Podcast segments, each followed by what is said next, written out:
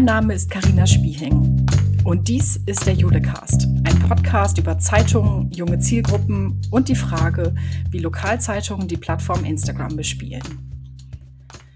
In unserer Jule-Umfrage Zeitung und junge Zielgruppen 2020 haben wir im vergangenen Jahr herausgefunden, dass jeder der befragten Verlage über einen Facebook-Kanal verfügt. 87 Prozent der Befragten haben daneben noch einen Instagram-Kanal. Der Kanal Instagram hat sich in den Redaktionen also mehr als etabliert und Medienhäuser scheinen der Plattform eine immense Relevanz beizumessen. Und das gilt insbesondere im Kontext der jungen Zielgruppen. Auf die Frage, welchen Kanal die Medienmacherinnen und Macher nutzen wollen, um junge Zielgruppen zu erreichen, haben 69 Prozent auch hier Instagram genannt. Das war der Spitzenwert bei dieser Frage.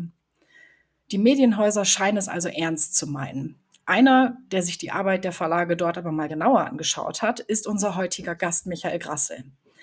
Er ist wissenschaftlicher Mitarbeiter am Lehrstuhl für Journalistik an der Katholischen Universität Eichstätt-Ingolstadt. Gemeinsam mit zwei Kollegen hat er im vergangenen Jahr die Inhalte der Instagram-Kanäle deutscher Tageszeitungsverlage analysiert. Und ihr Fazit fällt zugegebenermaßen kritisch aus. Über diese Erkenntnisse will ich jetzt mit dir sprechen, lieber Michael. Und zuerst einmal herzlich willkommen bei uns im Julecast. Herzlichen Dank für die Einladung. Ich freue mich sehr. Ich bin gespannt, zu welcher Erkenntnis wir heute in der Folge kommen werden. Und ja, lass uns doch gleich loslegen. Voll gut. Ich habe äh, mit großer Freude äh, die äh, Studien gelesen, die ihr gemacht habt und habe gestaunt, wie gut verständlich das für die Praktikerinnen und Praktiker ist und habe das Feedback auch bei uns aus dem Netzwerk aufgefangen. Ja, das, das freut mich jetzt persönlich sehr. Du hast es mir gerade im Vorgespräch schon angekündigt. Als ich mal zaghaft nachgefragt habe, konnte man denn verstehen, was ich dir geschickt habe? Das ist für uns natürlich toll zu wissen. Gerade Wissenschaft, ähm, weißt du selber, ist, ist schwierig oft zu vermitteln, aber es, es, es freut mich, dass es ein bisschen Anklang gefunden hat. Das sind ja auch spannende Ergebnisse, wie wir gleich herausfinden. Genau. Für die Leute, die jetzt noch keine Zeit hatten, sich einzulesen bei euch. Ich habe eben schon im Vorfeld gesagt, ihr habt die Instagram-Kanäle analysiert. Aber was genau steckt hinter dieser Analyse? Was habt ihr gemacht? Ja, vielleicht ganz kurz im Schnelldurchlauf. Wir haben drei Analyseschritte mittlerweile gemacht. Wir haben angefangen 2019 das ganze Jahr zu nehmen und uns mal die 67 Instagram-Accounts deutscher Tageszeitungen anzuschauen. Dort haben wir uns insgesamt über das Jahr verteilt 1400 Posts ausgesucht, die wir analysiert haben. Es sind 40.000 Einzeldaten entstanden, also eine riesige Datenmenge, wo wir wirklich spannende Ergebnisse herausgefunden haben. Das war der erste Schritt, können wir gleich über die Ergebnisse sprechen. Der zweite Schritt war dann zu sagen, okay, hören wir uns doch mal das an, was, was diejenigen sagen, die eigentlich dafür verantwortlich sind. Das ist ja auch spannend. Was sind die Gründe, Motive, Instagram auf diese Weise zu nutzen? Das haben wir dann mit auch bundesweit 13 Instagram-Verantwortlichen von deutschen Lokalzeitungen gemacht. Und dann, wie du selber weißt, ist die Story sehr, sehr wichtig auf Instagram. Also wir kommen nicht drum herum, auch die Story zu analysieren. Das haben wir dann letzten, ähm, im letzten Jahr gemacht, Ende letzten Jahres. Dort haben wir dann insgesamt über 1300 Stories angeschaut, also 8000 Slide war, äh, Slides waren das ähm, über den ganzen September verteilt. Das waren die drei Schritte und genau, das war die Grundlage. Total spannend. Ich bin seinerzeit über LinkedIn auf äh, eure Arbeit gestoßen. Ich habe da ein, ähm, eine Infografik gesehen und die hat mich zugegebenermaßen ganz schön erschreckt. In dieser Infografik habt ihr dargestellt, was die, was die Themen der Posts waren. Und ähm, auf Platz eins, also das Thema, das am meisten mit 27,9 Prozent gespielt wird, ähm, waren Natur und Tiere. Ja, absolut. Ähm, das, ist die, das ist die Erkenntnis, die, glaube ich, alle am meisten überrascht hat, auch uns selber. Also alle Feedposts aus dem Jahr 2019 war ein Drittel Natur und Tiere und das von, von Journalisten und Journalistinnen. Ja, also das war für uns auch sehr, sehr überraschend. Was noch dazu kommt, man denkt ja eigentlich so normativ gedacht, Journalismus, Politik, Wirtschaft sind die zentralen Themen. Politik war als Thema in den Feedposts bei, ich glaube, 5,1 Prozent anstelle 6 also ganz, ganz, ganz weit hinten, ja. Genau, du, äh, du hast es gerade schon gesagt, Politik ist weit hinten. Nach Natur und Tieren kamen mit 14 Prozent Kunst und Kultur und mit 12,8 Prozent Gebäude und Architektur. Und äh, ich wage jetzt mal eine These, das hat euch vielleicht auch so ein bisschen zu dem Spitzentitel geführt, den ihr, äh, den ihr euren, ähm, eurem Artikel gegeben habt, nämlich Sonnenaufgang statt Rathausdebatte. Wie war die Resonanz aus der Branche darauf? Ja, da haben wir auch beide gerade schon drüber gelacht, als ich dir ein bisschen erzählt habe, wie wir überlegt haben, als wir da saßen, okay, diese Ergebnisse, wie können wir die überschreiben? Und dann haben wir uns mal die Feedposts angeschaut und dann sehen wir hier Sonnenaufgänge, Sonnenuntergänge und aus dem Rathaus, also da, wo Politik stattfindet, war nicht viel da. So sind wir dann zu dem Titel gekommen. Das hat ja Gott sei Dank auch ein paar Leser und Leserinnen gefunden, die gesehen haben, okay, da, da kann vielleicht auch was nicht stimmen. Das haben wir natürlich, ja, genau. Und das haben wir dann natürlich auch zurückgespielt an, an die Befragten in der zweiten Studie und haben gesagt, hey, schaut mal, was da passiert bei euch auf den Kanälen. Also ein Drittel ist Natur und Tiere und Politik kommt ganz, ganz weit hinten. Und die haben natürlich auch erstmal geschluckt, ja, und haben gesagt, okay, oh, das hätten wir jetzt auch nicht gedacht. Ähm, dann be begann so die Selbstreflexion, okay, was machen wir eigentlich da wirklich, was passiert da? Ähm, ja, also wir haben dafür ein bisschen Aufruhr gesorgt, würde ich mal sagen, ja. Und verwunderte Gesichter. was war denn das Ergebnis dann dieser Gespräche? Also was ist der Grund, warum scheuen die Verlage oder warum scheuen die Redaktionen härtere Themen? Ja, das ist eine sehr gute Frage. Auf den, auf den ersten Blick ähm, waren sie sich selbst nicht ganz sicher, weil sie gesagt haben, wir sind noch relativ neu, die meisten waren relativ neu, die haben natürlich dann gesagt, wir müssen ja erstmal rausfinden, was passiert da, wie, wie geht man damit um, was wollen die Leute eigentlich sehen, wir brauchen erstmal Follower, wir brauchen erstmal Reichweite und dann ist es auf Instagram ja tatsächlich immer noch so, dass auch der Algorithmus halt schöne Bilder äh, einfach nach oben spült. Der Algorithmus reagiert besser, es bekommt auch oft mehr Likes. Also eine politische Diskussion bekommt das Feedpost auch einfach nicht so viel Likes, so viel Interaktion wie jetzt ein, ein schönes Bild aus der Region und dementsprechend springt der Algorithmus natürlich auch mehr an und so haben die Verlage halt im ersten Schritt erstmal mehr Reichweite, mehr Follower bekommen. Also das ist, denke ich, der Grund, warum zuerst wenig Politik gespielt wurde und viel Natur und Tiere. Jetzt sind die Kanäle ja mittlerweile gar nicht mal mehr so klein. Also wir sind jetzt seit einigen Jahren alle auf Instagram unterwegs. Erwartest du, dass dann jetzt der Schwenk kommt? Also nachdem die Reichweite aufgebaut wurde, trauen die sich jetzt äh, ein bisschen weniger Content zu machen, der appealing und, und äh, aufregend ist und jetzt so ein bisschen an ihre Kernkompetenz ranzugehen? Oder was ja. vermutest du?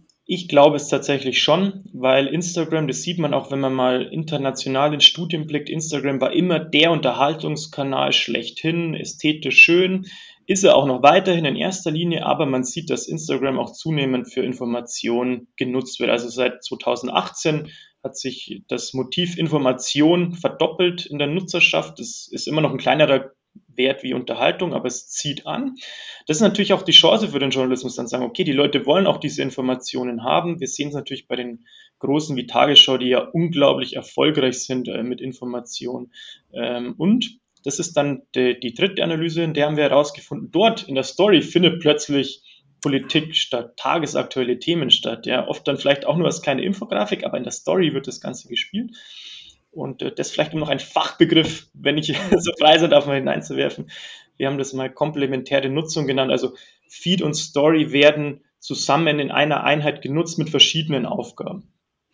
Du hast gerade die Stories angesprochen. Ich folge einer ganzen Reihe von Instagram-Kanälen von Medienhäusern und sehe da ganz häufig so Anteaser-Stories. Also die Nachricht wird mir noch nicht ganz verraten, das Thema wird angeteasert und per Swipe Up erfahre ich dann mehr. Ist das die Art von Information, die du meinst oder was steckt dahinter? Ja, du hast recht. Also ich habe damit Information gemeint, also diese Themen, die wir vorhin noch kritisiert haben, also Politik, Wirtschaft, Lokalpolitik vielleicht noch stärker bei Tageszeitungen. Diese Themen finden weniger im Feed statt, sondern in der Story. Und dann ist natürlich die Frage der Aufbereitung. Da hast du recht.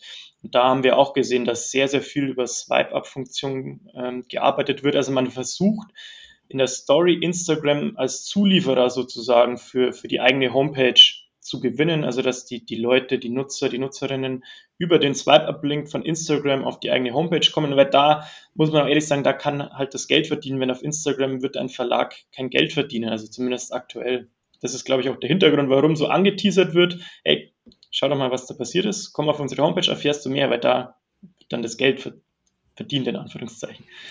Ist das was, was du als, äh, als Fachmann empfehlen würdest? Ähm, ich persönlich, also hochgradig persönliche Meinung, ich störe mich ein bisschen daran, dass, ähm, dass so die Stories für genau das nur genutzt werden und die vielen schönen Formen, die ich auf Instagram nutzen könnte, die äh, also Content originär für Instagram zu machen, das finde ich bei Tageszeitungen noch nicht. Ist das was, was nur mir persönlich fehlt oder was sagst du als Experte dazu? Ja, ich finde es schön, wenn man auch mal ein bisschen Meinung mit reinbringen kann. Mich persönlich stört es auch in gewisser Art und Weise, weil ja, ich muss wieder auf die Homepage, ich erfahre eigentlich nicht wirklich was, man sieht es doch als Werbekanal so lockend. Also klar, wenn ich schon in Instagram Story bin, dann wäre es auch schön, wenn ich vielleicht doch gleich den Inhalt erfahren würde, oder zumindest Teile davon, ja. Also oft ist ja nicht mal, dass ein Teil verraten wird, sondern man muss wirklich alles mhm. nachlesen. Andererseits kann ich die Verlage auch dahingehend verstehen, dass sie wir wissen selber, es wird weniger Zeitung gelesen, der Werbemarkt ist, ist auch schwächer geworden, gerade wenn weniger Zeitung gelesen wird. Irgendwo muss ja auch neues Geld herkommen. Ich kann dann schon verstehen, wenn, wenn Verlage sagen, okay, ja, wir geben ein bisschen Information auf Instagram mhm. da hin, aber irgendwo müssen wir auch Geld verdienen und das ist halt einfach die Chance auf der Homepage deutlich größer als auf Instagram. Also mein Herz ist so in zwei Teile gerettet, ja. wenn du verstehst, was ich meine. Ja, verstehe ich total man, äh, klar, die Monetarisierung bei Instagram bleibt noch so ein Stück weit aus und äh, da bleibt es äh, den Verlagen wahrscheinlich auch oft nicht, nicht nichts anderes übrig, als äh, das als, als kleinen Linkköder oder als Traffic-Köder zu nutzen. Es ist nicht schön für uns, ja, da hast du recht, aber ich sehe aktuell auch keine andere Chance, über Instagram Geld zu verdienen, leider, leider. Mhm. Ihr seid noch auf einen anderen Punkt in euren Analysen gekommen, den ich spannend fand. Und ich will mal aus, ähm, aus, eurer, aus eurem Artikel äh, zitieren. Die vorliegende Stichprobe zeigt ein Stück weit, wie die Experimentierwiese Instagram für Lokalzeitungen ein klares Konzept ist bei fast keinem Anbieter zu erkennen. Ebenso wenig ein einheitliches Design, das große Instagram-Kanäle für ihren eigenen Wiedererkennungswert nutzen. Lediglich 14 der 67 Lokalzeitungen nutzen ein Branding, also ein Logo-Vermerk für ihre eigenen Posts.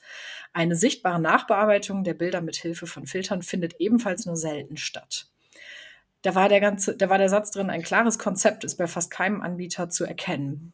Ähm, und an anderer Stelle habt ihr nochmal geschrieben, eine wirkliche Strategie haben die Zeitungen auch nicht. Das knallt ja schon ganz schön. Also die Sätze, die, die hallen nach. Was, äh, wie kommt ihr zu der Erkenntnis? Ja, das war erstmal gar nicht böse gemeint oder Kritik an, am Journalismus auf Instagram gemeint, sondern es war einfach mal eine Feststellung, wenn man sich wirklich lang mit dem Thema beschäftigt und diesen bundesweiten großen Überblick sich mal verschafft, dann kommt man an diesem Urteil nicht vorbei. Also es gibt natürlich, hier müssen wir vielleicht auch nochmal trennen, wie wir auch beide vorhin im Vorgespräch schon gesagt haben. Mhm. Ich meine, öffentlich-rechtliche, die haben die Möglichkeit, mit finanziellen Ressourcen, personellen Ressourcen wirklich sich nur mit einem Kanal zu beschäftigen oder ganze Redaktionen stehen hinter, hinter einem gewissen Format. Also Mr. Wissen to Go ist ja nicht die Person an sich, da ist ja eine kleine Redaktion dahinter, die den ganzen Tag nichts anderes macht oder die NewsWG diese Chance haben natürlich Tages- und Lokalzeitungen einfach gar nicht, weil sie die, die, die Ressourcen nicht haben. Dementsprechend wird das Ganze halt mal, also Instagram vor allem am Anfang, das haben wir dann noch in den Gesprächen rausgekommen, so nebenbei bespielt, ja. Also mhm. manchmal wurde am Tag eine halbe Stunde dafür aufgewendet. Das höchste war vier Stunden ja, am Tag, wenn es wirklich gut lief. Dementsprechend ist da auch gar keine Zeit zu sagen, okay, das ist unser Monats- oder Wochenplan, das ist unsere Strategie, das sind unsere Themen und das ist das, was wir so vermisst haben. Mal einen klaren Überblick, okay, was, was sind die Themen, wann wird was bespielt, wie ergibt es vielleicht auch Sinn in der Logik des Feeds oder wie passen einzelne Posts zusammen, sondern ist dann mal kunterbunt durcheinander geworfen worden. Hier ist der Sonnenaufgang, dann kam vielleicht mal ein Interview, dann war es eine Infografik, dann wieder ein Video. Also klar macht es der Mix, aber du weißt, worauf ich hinaus will. Mhm. Ein paar haben dann wieder, wie du schon gesagt hast, ein Logo verwendet, auf einem Feedpost, auf dem anderen wieder nicht. Also es wirkt halt unprofessionell, wenn es auch nicht eine gewisse Einheitlichkeit hat. Und das war der Grund, warum wir gesagt haben, okay, wir können bei wenigen Anbietern ja, aber bei vielen einfach nicht erkennen, was ist denn die Strategie oder was, was wollt ihr uns jetzt sagen oder was wollt ihr erreichen auf dem Kanal? Und das ist ja grundlegend auch für den Verlag, für einzelne Redaktionen, für den Journalismus. Du hast gerade schon zwei ähm, zwei weitere Beispiele genannt für Instagram-Kanäle oder allgemein für Content Creators, die, die das mit mehr mhm. Strategie und mit mehr Ziel machen. Mr. Wissen to Go, die News WG. Was machen die konkret anders? Also was für Instrumente nutzen die, die, äh, die zeigen, da steckt, da steckt ein roter Faden hinter. Ja, also was zum Beispiel die Newswege ja wirklich klasse macht, die, die nehmen ja auch die Instagram-User mit, mit auf, mit rein. Also die, die, die stellen Fragen und nehmen, greifen diese Fragen wieder auf. Aber dadurch, dass wir auch äh, als Wissenschaftler gute Kontakte auch zum BR haben, haben wir auch mal erfahren, okay, das ist wirklich eine ganze Redaktion dahinter, die richtet alles an Instagram aus. Also es geht dann nicht noch darum, okay, das muss noch ein Radiobeitrag werden, das muss auch noch in die Zeitung und am besten noch ein Online-Artikel, sondern nein, was genau gibt uns Instagram für Möglichkeiten, Interaktionsmöglichkeiten, was für Videos, was für Emojis und so weiter und so fort. Mhm. Welche Möglichkeiten gibt's da? Und dann wird alles danach ausgerichtet. Und das ist so, so die Stärke auch mit der Recherche. Also es ist ja nicht so, dass NewsWG das nebenbei macht, sondern da ist ja auch ein Haufen Recherche dahinter und dann wird das Ganze ins Format für Instagram gegossen. Also das ist so der große Unterschied, was ich auch an Professionalisierung einfach sehe. Da ist die Zeit da, da sind die Mittel da ähm, das machen junge Leute, die damit groß geworden sind. Auch das kann ja ein Punkt sein, muss nicht sagen, was er kann. Das ist so der große Unterschied zu dem, was ich vorhin gemeint habe, dass es halt mal bei Verlagen so mhm. Nebenbei ist. Also wir alle wissen es vielleicht, ja, so macht man vielleicht mal nebenbei und das, das kommt halt dann dabei raus, ja, im Unterschied. Das stimmt. Helene Reiner war mal zu Gast bei uns im, mhm. äh, im, auf einer Jule-Konferenz, als wir noch keine Ahnung hatten, was Corona ist. Da war sie schon digital zugeschaltet. Okay. Und ähm, da hat sie uns erzählt, dass äh, es weit mehr Menschen hinter den Kulissen gibt, als die, die wir vor der Kamera in der News-WG sehen. Ja. ja.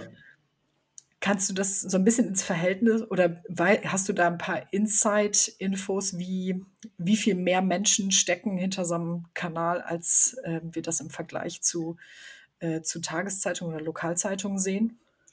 Ja, also ich weiß jetzt keine genauen Zahlen, wo in welcher Redaktion wie viele Personen daran arbeiten. Man kann es vielleicht, wie du selbst sagst, im, im Vergleich sehen. Also wir haben oft aus den Gesprächen erfahren, aus den Lokal- und Tageszeitungen, dass ins, also es gibt zwar einen Instagram-Verantwortlichen, Anführungszeichen, aber das ist dann die Person, die alle Social-Media-Kanäle bespielt. Also kannst mhm. du dir vorstellen, es ist ja, gibt ja nicht nur Instagram und wenn man mal ehrlich ist, ist der, der wichtigste Kanal in, mit Hinblick auf Monetarisierung weiterhin Facebook.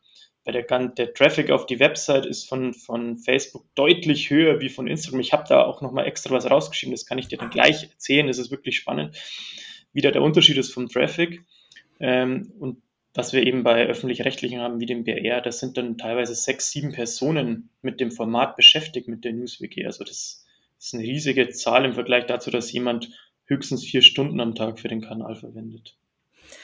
Wir haben eben am Rand schon mal das Thema Branding, Logo und sowas ja. ähm, angesprochen. Ähm, man sieht es ja häufig auf Kanälen großer Marken, dass das relativ erfolgreich gemacht wird. Was ist der ja. konkrete Nutzen oder was lassen, lassen äh, die Lokalzeitungen sich da durch die Lappen gehen, wenn sie das nicht tun? ja, du gehst eigentlich schon in die richtige Richtung, weil wenn du dir mal selbst überlegst oder das Beispiel nimmst, du scrollst jetzt durch Instagram durch, wie, wie lange bleibst du bei, einem Post hängen? Oder mhm. wie merkst du, okay, wo bin ich denn eigentlich gelandet? Und aus dieser Flut an Informationen, die wir haben mittlerweile in unserer Welt, äh, durch die Flut an Posts, durch den Algorithmus, der bestimmt, was wir sehen. Also es ist ja nicht mehr nur Journalismus, der Themen selektiert, sondern auch Plattformen, die Themen nochmal für uns selektieren. Was sehen wir denn eigentlich? Also auch eine sehr interessante, gleichzeitig kann es auch eine gefährliche Entwicklung für uns sein. Und da musst du natürlich versuchen, irgendwie rauszustechen und, oder gesehen zu werden, wiedererkannt zu werden. Mhm. Ah, das ist ja jetzt, keine Ahnung, äh, der Donaukurier. Und das siehst du halt dann, wenn ich zumindest mal das Logo sehe. Ja? Also ich, ah, okay, der Donaukurier hat was Neues gepostet, gibt es eine neue Nachricht aus der Region, die ich wissen muss, ist meine Heimatstadt, okay, was passiert da? Und das ist halt die Chance, was man so mit Logo und Branding halt einfach hat, Wiedererkennungswert, mal vielleicht auch ein bisschen der Flut von Informationen, das ist eigentlich ein minimales kleines Puzzleteil, aber wenn du alles zusammennimmst, ja, kann es dir helfen, sichtbarer zu werden, ganz klar. Klingt spannend und klingt auch gar nicht so schwer. Also es gibt ja doch durchaus mit Sicherheit genug Tools, ja. mit denen man schnell ein kleines ja. Wasserzeichen auf die Posts basteln kann und äh, große Auswirkungen hat. Du hast gerade schon Facebook angesprochen. Das ja. ist, und ich muss das jetzt zu unserem Leidwesen gestehen, ein Kanal, den wir echt ausgeklammert haben in den letzten Monaten und Jahren. Und ich muss sagen, für mich selbst hat mir das auch gar nicht gut gefallen, dass, äh, dass in, eurer, in, in euren Untersuchungen rausgekommen ist, wie wichtig Facebook ist. Und ich dachte, ah, das haben wir hinter uns. Aber was, was passiert da noch auf Facebook? Was ja. erzähl das mal für alle die, die ihre Konten schon seit, seit zwei Jahren nicht mehr aufgerufen haben. Ja, ich verstehe, was du meinst. Ich glaube, für dich und mich ist Facebook ist vielleicht nicht mehr so, so bedeutend, ne? weil, weil unsere Freunde, unsere Freundinnen, die bewegen sich da nicht mehr so wirklich. Da erfahren wir vielleicht auch nicht mehr das Neueste, was wir gerne wissen ja. möchten aus dem privaten Bereich. Aber was man bei dem ganzen Abgesang auf Facebook halt vergisst, ist, befinden sich trotzdem noch unfassbar viele Menschen auf Facebook und das ist eine Zielgruppe, die die Verlage, die der Journalismus nicht einfach herschenken sollte. Bloß weil jetzt junge Leute da nicht mehr sind, heißt es ja nicht, dass man nicht trotzdem auf Facebook bleiben kann. Und warum Facebook so wichtig ist noch weiterhin für den Journalismus, für Verlage, für Redaktionen, ist, wie ich es vorhin eigentlich schon angekündigt habe, und jetzt kann ich ja perfekt die Zahlen aufgreifen, die ich schon, ja. die ich schon bringen wollte. Ist, ähm, ist einfach, dass, dass man sieht, dass der, der Traffic auf die Homepage einfach von Facebook viel, viel, viel, viel größer ist von Instagram. Also ähm, der Kollege Jonas Schützen und ich, habe ich dir vorhin auch schon erzählt, wir arbeiten mhm. gerade an einem Sammelband, wo 17 Beiträge rund um Instagram und Journalismus äh, zusammenkommen, wo man wirklich mal aus wissenschaftlicher gegenübergestellter Praxisperspektive das ganze Thema mal aufgreift. Und da haben wir äh, einen Beitrag von Daniel Ober von der Passauer Neuen Presse.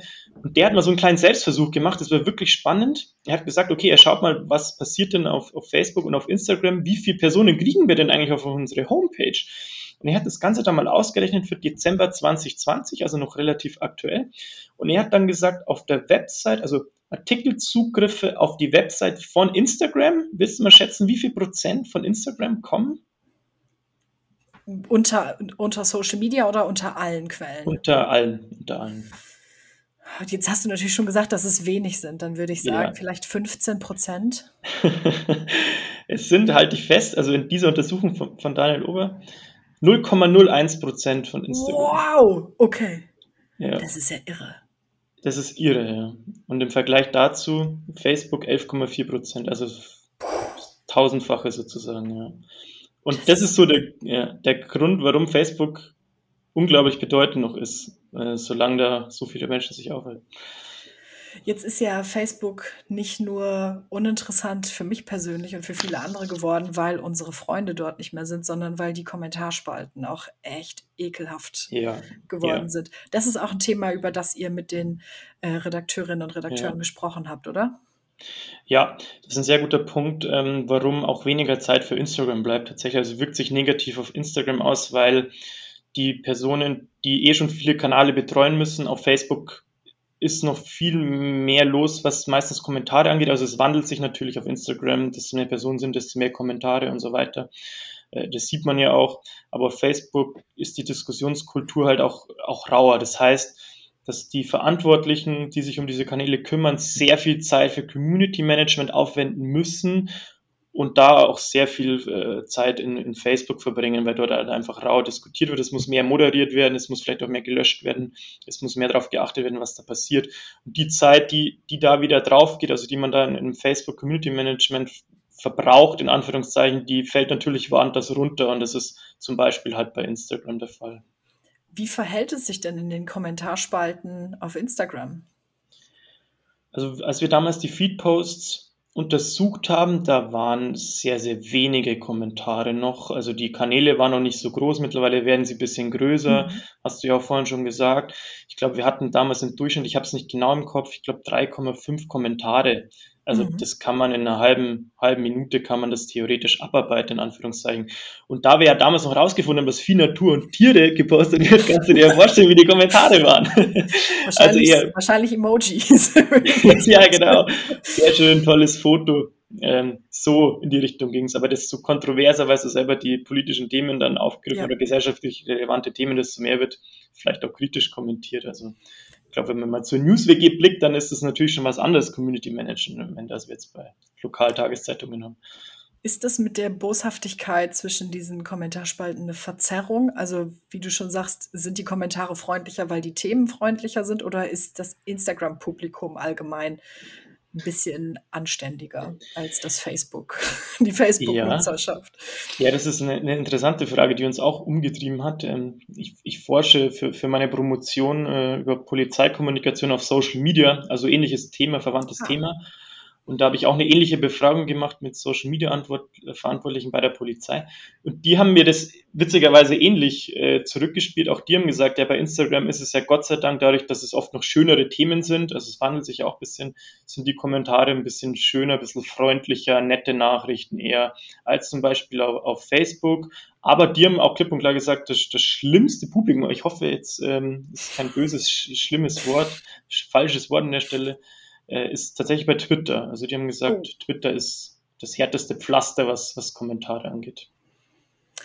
Das ist, man könnte ein Ranking der, der Boshaftigkeit machen. Dann lass ja, uns noch, dann lass uns, ein, lass uns an der Stelle einen ganz kurzen Blick auf TikTok werfen. Ich weiß, dass du da auch unterwegs bist. Wie mir kommen die Kommentare auf TikTok noch freundlicher vor und noch gemäßigter als auf Instagram. Ist das wieder persönliches Empfinden und meine TikTok-Bubble oder siehst du das auch so? Ähm, da sind wir uns, glaube ich, einig. Ich sehe es auch oh. genauso. Ähm, auch ich nehme es eher, eher freundlicher wahr tatsächlich. Wobei man vielleicht auch bei TikTok auch noch sagen muss, wobei ich glaube, da bist du fast mehr die Expertin als ich, weil du noch mehr Zeit dort verbringst, wie ich. Ähm, sind ja auch einfach oft lustigere Themen, also Videos, oh, ja. die witzig sind und so weiter. Genau, du springst ja schon drauf an. Ähm, ich freue mich, freu mich über diesen Adelstitel. ähm, da ist es auch schwieriger, dann, dann kritisch sich, ähm, glaube ich, zu äußern. Wobei wir auch uns mal die Tagesschau auf, auf TikTok angeschaut haben und wir auch da natürlich dann gesehen haben, dass gesellschaftliche Themen generell kritischer kommentiert werden. Also da waren schon auch mal kritische Kommentare dabei, wobei die Freude darüber, dass die Tagesschau so ja, plattformspezifische Themen, also die Zielgruppe auch wirklich gezielt bespielt, wie da war sehr viel mit Schule, Sexualität, also wirklich die Themen, die die Personen, die sich hauptsächlich dort befinden, sind ja auch mehr Ältere mittlerweile da, spielen, kommt dann einfach sehr gut an. Ja. Das, ähm, das nehme ich total ähnlich wahr. Also ich habe auch das Gefühl, dass es, dass die Kommentarspalten da noch so konstruktiv sind. Also, dass man, da habe ich zum ersten Mal gesehen, dass Nutzer sich vor andere Nutzer stellen und verteidigen und, ja. ähm, und dass da konstruktiv diskutiert wird. Also da gibt es mit Sicherheit auch Leute, die ein wenig äh, Hate ähm, äh, aus, aus sich heraus pusten, aber es gibt dann auch äh, so gemäßigte Stimmen, die dem ein wenig entgegenstehen. Und das kenne ich nicht unbedingt von Facebook oder Instagram. Ja, also kann ich nur bestätigen in der Form. Wieder ein Grund dafür, mal einen Blick auf TikTok zu werfen. Aber wir sollten zurück zu Instagram kommen. Ja. Ähm, bei uns bei Jule arbeiten wir immer so ein bisschen nach dem Prinzip, wir lernen voneinander. Wir, äh, das äh, finde ich total bemerkenswert. Die Verlage, vielleicht weil sie in der Regel nicht in Konkurrenz stehen, ähm, teilen die guten Beispiele miteinander. Und jetzt will ich auch dich nach guten Beispielen fragen, auf die wir gucken können. Ist dir äh, oder sind euch bei, äh, bei euren äh, Recherchen und bei euren Analysen so richtige Leuchttürme aufgefallen? Habt ihr gedacht, mein Gott, da gibt's ein Deut eine deutsche Lokalzeitung oder ein Medienhaus, die machen das irre gut? Ja, das ist eine sehr gute Frage, ähm, auf die spontan gar keine wirkliche Antwort weiß. Und das ist im zweiten Schritt eigentlich ein sehr, sehr schlechtes Zeichen, weil dann ist mir kein besonders überragend positiver, so wie du es jetzt angeteasert hast, Beispiel in Erinnerung ja. geblieben. Ähm, irgendwann ist der Überblick auch zu groß, dass man vielleicht gar nicht mehr zuordnen kann. Aber ähm, vielleicht im zweiten Schritt weg von den, von den Tages- und Lokalzeitungen ähm, haben wir ja schon kritisch eingeordnet, dass bei den Tages- und Lokalzeitungen einfach weniger Zeit und, und Ressourcen zur Verfügung stehen. Wie gesagt, so etwas wie, wie Mr. Wissen to Go, auch Quarks, aber auch die News WG sind natürlich Paradebeispiele dafür, wie es mhm. funktionieren kann. Aber man kann das, glaube ich, von keiner Tageszeitung jetzt verlangen, das genau in der Form zu machen, weil es einfach nicht möglich ist. Hm, wir haben ja so, so einen kleinen Vorgespräch, hast du mich ja, also ich nehme jetzt einmal mal die Frage vorweg, ich hoffe, das Ja, bitte, mach es. Ähm, vielleicht auch Personen, ähm, die, da, die das wirklich gut machen, die mhm. guten Journalismus auch auf Instagram machen können. Jetzt muss ich ein bisschen Werbung für, für unseren eigenen äh, Studiengang machen, weil wir eine sehr, sehr gute Masterabsolventin hatten, Sarah Beham, die ist jetzt auch äh, Korrespondentin beim, beim Bayerischen Rundfunk in Niederbayern. Die, die ist jung, dynamisch und die, die hat auch einen Beitrag in unserem Buch und in dem sagt sie, Instagram sollte man als eigene neue Darstellungsform sehen. Also mhm. eine sehr, sehr interessante Aussage und das sieht man bei ihr. Also wenn, wenn man mal auf ihren Account geht bei, bei Instagram, die lebt es auch und die macht wirklich auch Journalismus, wie man sich ihn auf Instagram vorstellen kann, ähm, vor allem in der Story. Das sind so, so Beispiele, ich meine, für, für junge Hörer, Zuhörer, die wir jetzt hier haben, äh, sie ist selber sehr jung, also da finde ich, kann man sich auch gut gut an, äh, an ihr orientieren, wie, wie sie das Ganze angeht. Ich hoffe, das, das passt jetzt erstmal als gutes das Beispiel. Passt super. Muss ich nochmal in mich gehen. Nein, das passt super. Ist das ein privater Account oder macht sie das beim BR? Oder hat sie die, die, die Sana macht das so, ein, so einen leichten Mix, aber es ist schon, ist schon äh, mehr BR. Also sie, sie, der Account ist öffentlich und ähm, da sieht man alles, was sie auch für den BR macht. Also ja, ist für jeden, der es jetzt hört, kein Problem, gerne mal reinklicken, kann man alles nachschauen. Das werden wir verlinken. Wir werden Links austauschen und äh, das äh, zur Verfügung stellen, denn von guten Be äh, Beispielen lernen wir total gerne. Ja, da ist die Sarah mir jetzt aber einiges schuldig dann. Wenn, ja, wenn dann die Follower bis ins Unermessliche wachsen, dann sollte sich auf jeden Fall nochmal bei dir melden. Absolut. Super.